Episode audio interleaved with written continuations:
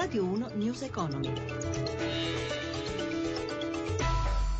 11.32, buongiorno da Giuseppe Di Marco, avvio rialzo per Piazza Affari, bene anche le altre borse europee. Per gli aggiornamenti, ora ci colleghiamo con Milano, la linea Giancarlo Zanella.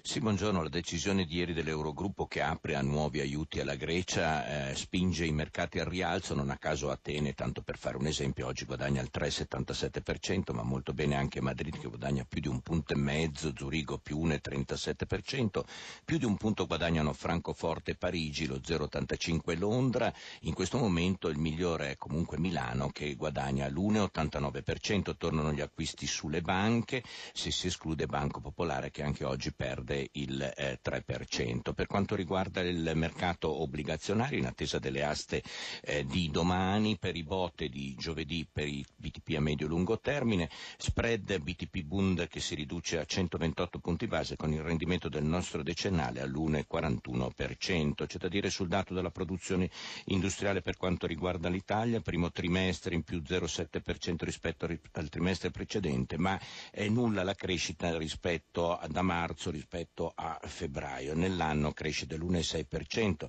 Infine per quanto riguarda i cambi, l'euro recupera leggermente terreno nei confronti del dollaro, ma rimane sotto il cambio di 1,14 dollaro.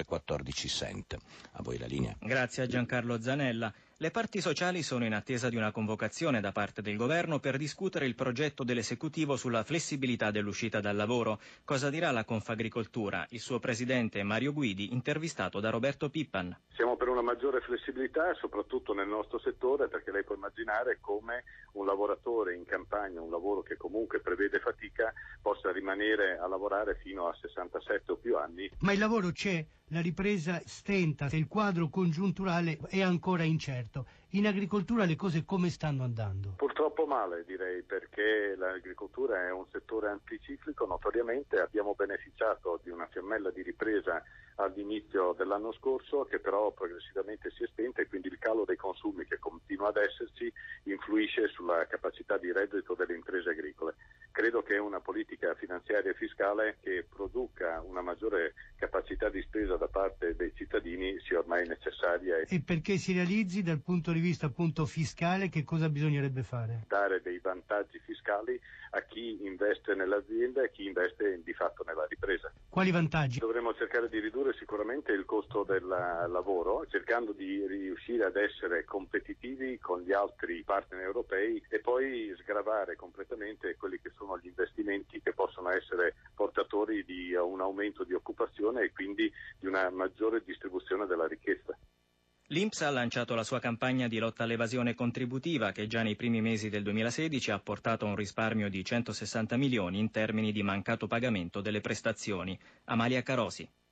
Circa 100.000 lavoratori su un milione e mezzo di assunti nel 2015 con l'esonero totale di contributi previdenziali non ha diritto allo sgravio, lo afferma l'Inps. La stima dei contributi non versati dalle aziende ammonta a circa 600 milioni di euro per il triennio 2015-2017. Le aziende coinvolte sono 60.000 circa e dalla lotta a questo tipo di evasione contributiva e da altri incroci di banche dati l'Istituto Previdenziale conta di risparmiare quest'anno tra gli 800 e i 900 milioni di euro in termini di prestazioni richieste. Gabriella Di Michele, dirigente INPS. 2013 e 2014 essenzialmente è stata un'attività all'atere dell'istituto e abbiamo fatto qualcosa come 200 milioni soltanto su alcuni di questi piccoli filoni, quindi è un'attività in grossa espansione sulla quale puntiamo molto. L'INPS stima tra il 2014 e il 2016 di recuperare 400 milioni di prestazioni erogate indebitamente, soprattutto indennità di disoccupazione disoccupazione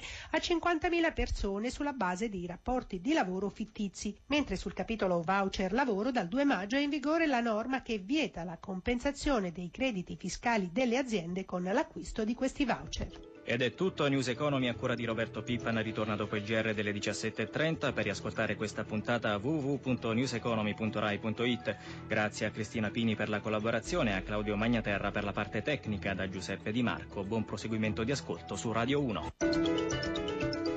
Radio 1 News Economy.